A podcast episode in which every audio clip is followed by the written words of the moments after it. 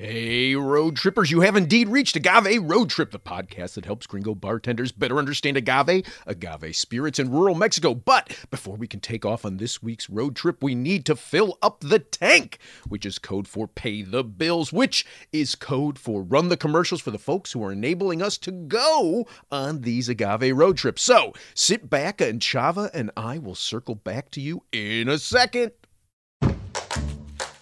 This week on Meat and Three, we head into the second part of our mini series on global trade, where we talk about all things sweet, from chocolate and sugarcane to the cultural festival that accompanied the growth of the date industry in the US. They're using this romance and fantasy to say dates are exotic and you should consume them. I like to think of the food that we eat as archaeological artifacts, in part because the history of humanity is in the stands in your produce market. It's not like other foods. We have very like personal feelings about chocolate. Tune in to Meat and Three, HRN's weekly food news roundup, wherever you get your podcasts. This episode of Agave Road Trip is brought to you by Mezcal Amaras. Mezcal Amaras is a company built through love love for the sun, the land, and the people who work it. And most of all, love for Mexico and its sacred plant, the agave. Now, strap yourselves in for another episode of Agave Road Trip.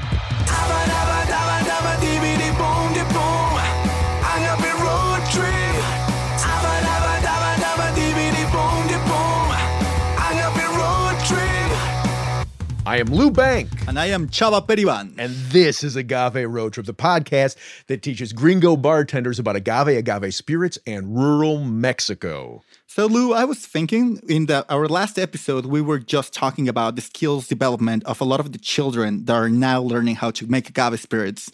And I couldn't but think about how is agave spirits going to look in the future? how do you imagine your futuristic mezcal? And by futuristic, I think you and I agree that we're not imagining more stainless steel applications or computers. We're thinking about something that usually people do not put in their minds when they think about futuristic stuff. Well, you know, I, I actually, I actually think of all of that. Like, I, I absolutely think that we're going to see a lot more of these. Um, uh, super industrial distilleries making mezcal. Absolutely, without question, that is part of the future. I also would like to imagine that I'll be able to order things from rural Mexico and they will be lifted up by a tiny little bot Oh, that will Lord. fly all the way from, right? Fly all the way from, from, let's say, Durango and just deliver me the bottle that I want at the moment. But I think the more relevant point and the one that you're actually trying to get to is what does the world look like in these rural communities um, with these families? Yes. Yes, and also innovations wise or changes wise, which are going to be the really important ones to make flavors that are going to blow our minds in 50 years, 60 years? What are the things, if we take beauty and deliciousness, our criteria, which are going to be the innovations that might do more delicious, different uh, agave spirits? God, you know, it's it's funny. So okay, so I'm I'm gonna go down that path, but then I'm gonna drag you down the path I want to go on. So so Okay, but, but yeah, but but first, you know, so so when when I was uh, down in Oaxaca like a year and a half, two years ago, um, uh, some friends taught uh, taught me, took me to meet Aniceto Garcia in Miahuatlan, and he was doing something, and he's not a young cat, right? He's got great grandchildren, um, but he was using the pencas, the leaves, uh, in order to uh, to distill. He was fermenting and distilling the leaves of the agave, even though you always hear it's just the heart. And here's an old guy who found a new trick, and I think that he found it because he was running out of agave. He had to use every sugar source he could find, and that left him with pencas. That left him with leaves. Yes, and I also think that, and you were saying this uh, in the last episode, that usually you prefer the spirits that are made by the son of the master distillers that, or the palenqueros or the maestros mezcaleros that you really admire. And I think that a lot of that has to do with that these kids, their palate, their interests, their connection to the world is extremely different to their parents. Like my dad, uh, and I think like I can relate that in many ways. I like my dad cannot turn on a computer, there's so many things that I cannot talk with my dad, even from aesthetic point or, or perspective, because he just he just didn't grow around that. His childhood experience was so different. So you have all these kids that have a different appreciation of the world and therefore a different palate and a different understanding of what might taste good or not. And let's just say they, they have different imaginations and they will apply their imaginations in different ways while making these spirits. Oh God, and that's such a it's like it's a taffy pull that you're talking about, right? Like we we want to protect, we want. Yeah, and and it's accurate to say that we want to protect the cultural heritage as though it's our culture to protect, and it's not. That's like that's sarcasm for anybody who doesn't get sarcasm without a little smiley face after it.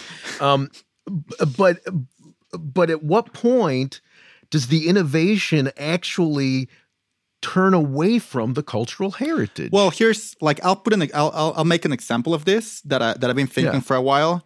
Don't steal this idea from me, you. no, but I think it's like something super basic. Say in clay distillation, right?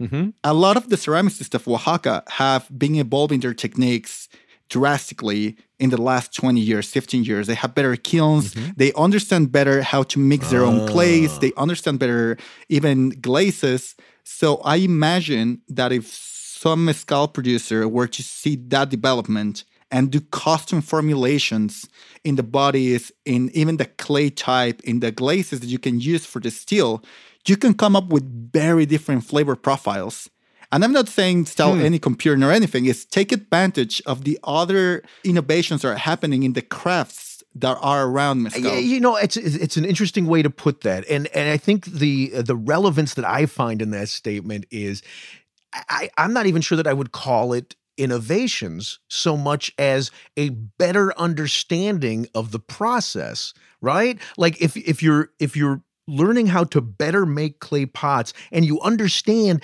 that that when you heat the clay pot uh, the, and and the uh, alcohol inside is forced out in a different way that you get a different result like is that innovation or is that just the honing of technique over multiple generations? It's this i'll I, will call it innovation. I mean. I ah. know innovation, and this is so irritating for me because innovation is usually used or reserved for the Silicon Valley looking things, and I think that's yeah. one of the biggest thefts that that context has made to human intelligence. Oh. So suddenly, all that better understanding of techniques cannot use these words that are reserved for higher technology, and I think that's very unfair.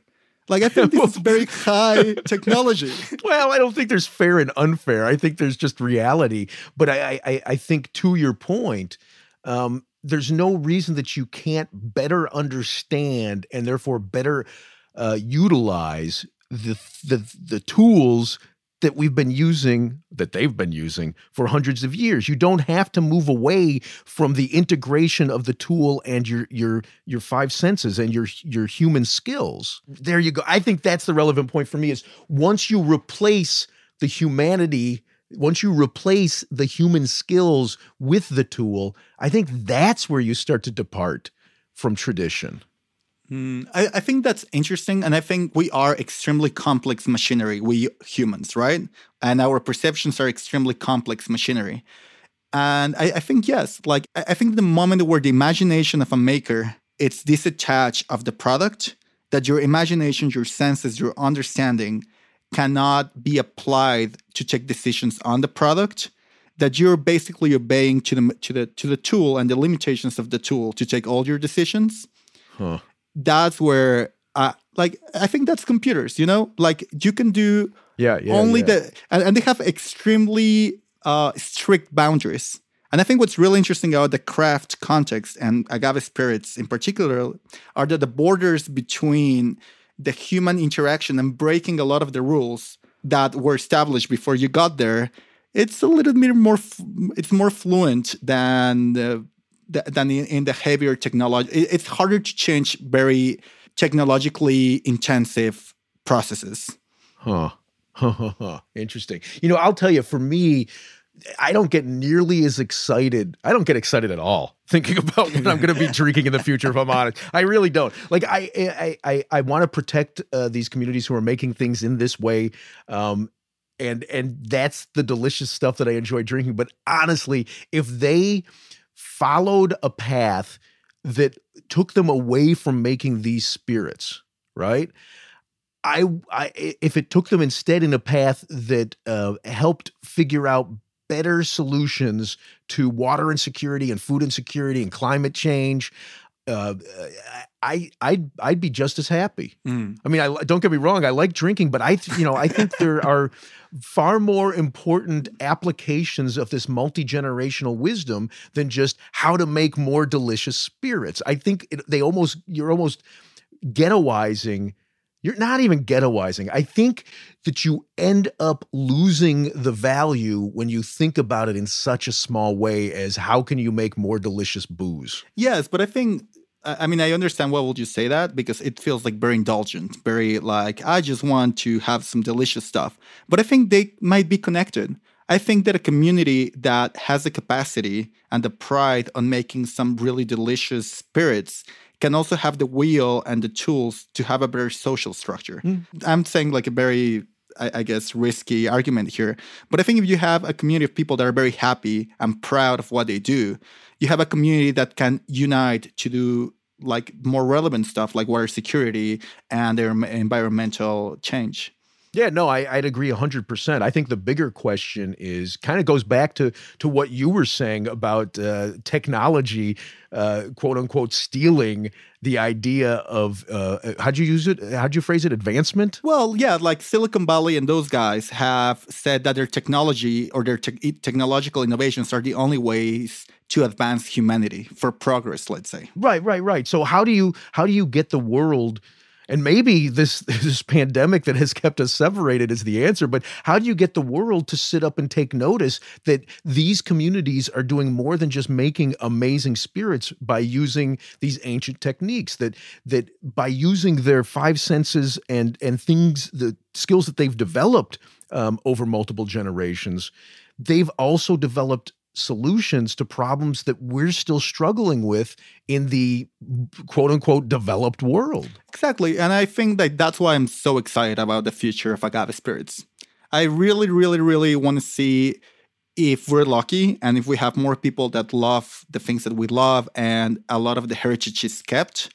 I think that in a hundred years, the agave spirits are going to be coming out of there cool, not only be delicious, but also have great impact in the communities where they're made. And we can also maybe have a Twinkie Pachuga at that point. I no. Okay, and I think we're gonna call that a wrap. If you, unless you've got something funnier to end with than Twinkie Pachuga. no, I'm very happy with this. Okay. Adios. Hang on, road trippers. We're not done yet. We've got an episode of Chava and Lou's Chat Fest coming up. Mezcal Amaras is supporting this episode of Agave Road Trip. Mezcal Amaras Cupreata is an exotic elixir crafted in the subtropical deciduous forests of Guerrero under a challenging atmosphere. The 13 year old agave cupreata grows under a humid subtropical climate at an altitude of 1,000 to 1,500 meters above sea level. It belongs to a small group of agaves that do not produce offsprings, what we would call in Spanish hijuelos, and they can only be grown from the seed, hence the importance of protecting the strongest and healthiest mother agaves, allowing them to reproduce in their own time and space. Amaras cupreata is a bridgeway to a range of possibilities in flavors and aromas that the biodiversity of agaves can offer. It sets in motion a journey into a universe of intricate flavors deriving from the richness in the different species of wild agaves. It is considered to be the flip side of the agave espadín, carrying richer characteristics and bringing to life unusual herbaceous notes that take you on an excursion into the forests of Guerrero. You can enjoy neat or enjoy it in cocktails, for example, their Cupriatini, Cupreata Twist, or the Abuela's Remedy, all created by Mezcal Amaras. Check those recipes out at their website, mezcalamaras.com. This is Lou Bank. This is Chava Periban. And this is Chava's Chat Fest. We're going to chat you up for three solid minutes about the things you love to chat about. This is the podcast within a podcast that has nothing to do with agave, agave spirits, and rural Mexico, unless it does, as it does in the case of this Chat Fest, Chava. What is it going to be about, Lou? I'm scared now. Okay, so a few years ago, there was a story that hit the news about um, uh, El Chapo had a bunch of his drugs withheld by uh, by ISIS fighters. So the the drugs were leaving. I know the drugs. you don't Yeah. remember this? Uh, like, please entertain me. Yeah, I ha- I have no idea what you're. Yeah. Okay, so the, the, again, I'm, uh, like we could really, we should have looked it up before we started this chat fest. But um, there's this great news story about how, um, and this this had to be during um, Obama because it was that long ago, um, during Obama's presidency, where uh, and I guess El Chapo was still free. Um, He's al- he has always he's free still, Lou. He's like Elvis. He's just in an island, but whatever. Well, so the the um, the ISIS um, uh, uh, terrorists had stopped some of the the freighters that were carrying the poppies from the Middle East, from from Afghanistan, maybe I don't know, um, and prevented them from bringing the drugs to Mexico. And El Chapo was threatening in the news was threatening the ISIS fighters. And it was this amazing story that everybody was excited about was like where is that movie? Where is that Oh. movie? Well, no, no, no, no, no. It's because uh, I, I, you have to prioritize with drug dealing stories in Mexico. So I, I, I, I think, You've got so many options. yeah, like you know, I, I, I don't usually scroll the Netflix thing, but every time I do, I'm always like, you know, when I was like, I don't know, like in the '90s. Like there was no Netflix, but everything was like Dawson's Creek or like chick flicks, right? Everything was Yeah. romantic stories. Yeah, And sure. now everything is like nautical stories. So the Dawson's Creek of yesterday is now like El Chapo's different adventures. It's like the Tom of Tom and Jerry or something like that. So that's gonna come. I'm, I'm sure of that. ISIS versus Chapo. Right? It felt to me, it felt to me like Predator versus Alien. like you like right? But the real life version of Predator versus Alien where where both sides that you're terrified of both sides like, "Oh yeah, let's watch them fight for a little while. We'll just sit on the sidelines." Do do do do do do do. do. Okay, but what? Who do you think is gonna win? Who will will who will have win from from this? Uh, who won? Because someone won out of this. You know, it's a good point. I, I, my guess, God, here's the heartbreaking part. My guess is that they negotiated a truce. like, wh- why hasn't the rest of the world figured out how to do that with either of those sides? But, but you're right. Like somebody, somebody clearly backed down, or, or at least compromised, uh, or you would have had this bloody battle. And if there had been a bloody battle, okay, so I'm going to go with ISIS on this. And I'm going to go with ISIS, uh, not because I, I, you know, don't love Mexicans, but because, because my theory is when you're fighting for religion, you're going to fight harder than when you're fighting for money. Well, but the Mexican cartels they build churches and stuff, so it's all very Yeah, but intricate. they, yeah? but but they do that as a way, as a means to protect their income source, Right. not because not because it's it's religion to them. Whereas with ISIS, you know, whether you you agree with the religion or not, you know, and, and this is not this is not my way my, my way of saying that uh, Islam support? is is a violent religion. It's not. It's you know, but but clearly their interpretation of the religion is. Okay, so do you think like if it was like Alien versus what do you say, Predator? Predator, The yeah. first, the first movie will be just like a stir down, like a two-hour stir down, and then the sequel will be there just like shaking hands and be like, "Okay, guy, I gotcha. Let's like try to kill Superman together." No, I think there had to have been a lot of deaths that we never heard about. Right? Hmm. Like there had to have been some casualties on both sides before they had to sit down. Okay, like we don't. We, we might have to research this. Uh, I'm actually scared of researching these things in my personal computer and my work computer. But if you can send me an encrypted cell phone from America, I, I, I can do this. I, I, I got you covered. I'm pretty sure I can get that on eBay these days. Okay, chido, Lou. Anything else you want to add to this? Uh, I think that's. I think that like you know. Here's the one thing I want to add. If uh, if among our eight listeners there is somebody who produces uh, major motion pictures, please make this film and invite us to the premiere. okay, and we'll dress up. Uh, I can dress like El Chapo, and you can dress like uh, I'll, I'll wear one of those Huitlacoches you keep telling me to wear. Ah, Huitlacoche. Huipiles, Lou. Huipiles. That's what I meant with Piles. Yeah, Yeah, you can dress up like the endangered lady that always has to be there in the movie, right? that's right. I, you can tie me to the railroad tracks. Okay, Chava. I think it's a wrap for for this chat fest. Okay, Lou. Adios. Hasta pronto. This has been Agave Road Trip, the podcast that helps gringo bartenders learn about agave spirits. Your hosts are Lou Bank and Chava Periban. Sound engineering by Roy Sierra. Theme song performed by Gabriel Oliveira and Mark Rico. Sign up to become a road tripper and listen to more episodes at agaveroadtrip.com. If you enjoyed this podcast, please let us know. And if you hated it, recommend it to your enemies. You can also find us on Facebook and Instagram. Lou is in charge of our social media, so if he happens to sound like an old man, forgive him. He is one. Agave Road Trip is a production of 10 Angry Pitbulls, Inc. Agave Road Trip is powered by Simplecast. Thank you for listening to Heritage Radio Network. Heritage Radio Network is food radio supported by you. For our freshest content, subscribe to our newsletter. To subscribe to the Heritage Radio Network newsletter, enter your email at the bottom of our website, heritageradionetwork.org. Connect with Heritage Radio Network on Instagram and Twitter at heritage underscore radio. You can also find Heritage Radio Network at facebook.com slash heritage radio network. Heritage Radio Network is a nonprofit organization driving conversations to make the world a better, fairer, more delicious place. Heritage Radio Network couldn't do that without support from listeners like you. Become a part of the food world's most innovative community today. Subscribe to the shows you like, tell your friends, and please join the Heritage Radio Network family by becoming a member. To become a member of the Heritage Radio Network, click on the beating heart at the top right of our homepage. Heritage Radio Network can become addictive. Programming you hear on Heritage Radio Network can drive you to eat, drink, and listen to more programming on Heritage Radio Network. If it drives you to drink, please do not drink and drive. Drink responsibly. Eat responsibly too, and listen to Heritage Radio Network responsibly. To listen to Heritage Radio Network responsibly, wear protective earbuds. While wearing protective earbuds, do not drive or walk. Sit in a comfortable chair. If that comfortable chair has a hard seat, please remember to get up and stretch every 30 minutes. If you get up and stretch every 30 minutes, do not stretch beyond your abilities. Stay within your defined stretching capacity and consult a doctor who specializes in stretching. If you do not have a doctor, listen to all the shows on the Heritage Radio Network. There has to be at least one doctor among the Heritage Radio Network podcast hosts. Thanks for listening. Agave Road Trip out.